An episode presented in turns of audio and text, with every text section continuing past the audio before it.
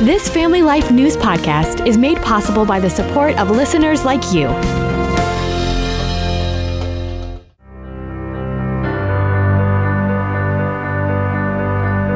Good afternoon. I'm Family Life News anchor Sarah Harnish. Every other Wednesday, we come to you with real answers from a biblical worldview. With me is Christian counselor Chris Anderson. Hey, Chris. Hey, Sarah. How you doing? Today's topic is fighting correctly in your marriage. If you can communicate and you can resolve conflict, then you've knocked out a good number of things that can seriously harm a marriage. Two weeks ago, Julie and John Gottman, they're really well known for their studies that can predict divorce accurately more than 90% of the time, came out with a brand new book called Fight right. They suggest that you mm-hmm. lead with how you feel and not with what the other person did. That to me feels a little indirect. I want my husband just mm-hmm. to sit down and say, I didn't like the way you loaded the dishwasher instead of saying, my feelings were hurt because there was food on the dish. Yeah. Can you show me what that looks like? Mm-hmm. Because I know that it disables offense, but mm-hmm. walking it out is irritating to me. Yeah, it's the heart behind what is going to be said, as well as the way things that are being said, you know, your tone of voice, the words that you're choosing. The more accusations that are being directed at our loved ones, the less they will be willing to productively listen and engage in problem solving conversations. So when we levy accusations, what that does is it assumes that the problem was intentional and an attack. In many cases, this is not the case. So when we say something like, you did this to me, as opposed to, well, when this happened, this is how I felt, or in your example there, Sarah, when you when you loaded the dishwasher this way, it didn't get clean. Okay, so, but again, using terms that share how it comes across to you is way different than doing it as an attack or a personal accusation. That's me. I'm the one that loads the dishwasher incorrectly. so, what are your tips for fighting in a healthy way? Well, the tip that most of my clients have found that works the best is to be willing to take a timeout when discussions begin to get a little heated. But if you do that, you need to agree on the length of the time of that timeout and then come back and finish the conversation. Many times the timeout allows for emotions to cool and for reason and rationality to return, remembering that the person you're discussing things with is the person that you love. Also, if you cannot find a solution with just the two of you, don't hesitate to ask for some help. If you have each other's best interest at heart, then it makes compromise and sacrifice a little easier. So another idea too, there is to write out the conversations that you need to have. I often suggest to clients, write out the responses and if needed, you can revise and edit what you've written. And sometimes you can have someone read it over too to give you feedback on how it sounds, you know, what that tone is of your voice.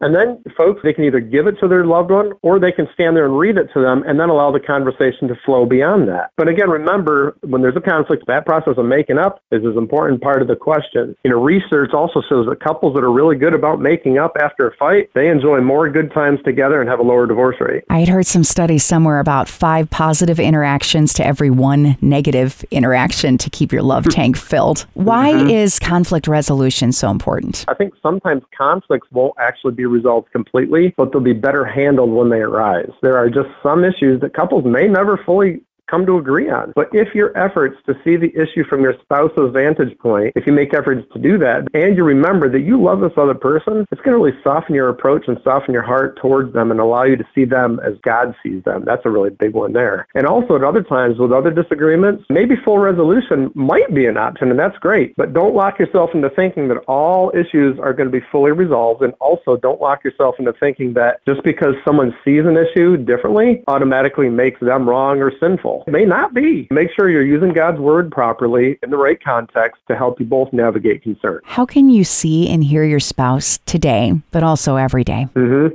Actually, there's a book that I like and recommend to my clients, and it's called Are You Really Listening? Keys to Successful Communication by Paul Donoghue and Mary Siegel. Like every non-Bible source of literature, it's best to use God's Word to measure these sources of literature up against to make sure that they're in line with God's Word. But there are some really good tips in this book. You can actually learn to listen better and learn why it may be hard for you to actually listen. Being honest with yourself and your spouse, if it's hard to hear something from them on any issue, just talk that over. What's your number one tip to keep a marriage intact? Wow, tough question. Um, because like snowflakes, no two marriages are alike. But if I had to choose just one tip, I would say turn to God's Word as often as you can when dealing with conflict and seek outside help from a therapist who is solidly grounded in God's Word. But I will say this, if you are being abused physically or emotionally, please get help and keep yourself safe. Do not stay in danger. Remember, this is not going to bring God any glory and it's certainly not going to draw others to Christ if you are in a marriage or a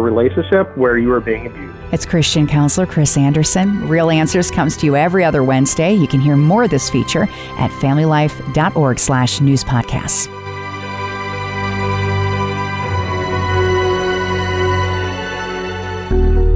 Thank you for listening to this Family Life News podcast. If you've been encouraged by what you've heard, please share it with others and click the subscribe button to automatically receive future episodes. Family Life is a listener supported ministry. Podcasts like this are made possible by your financial partnership. Find out more at familylife.org.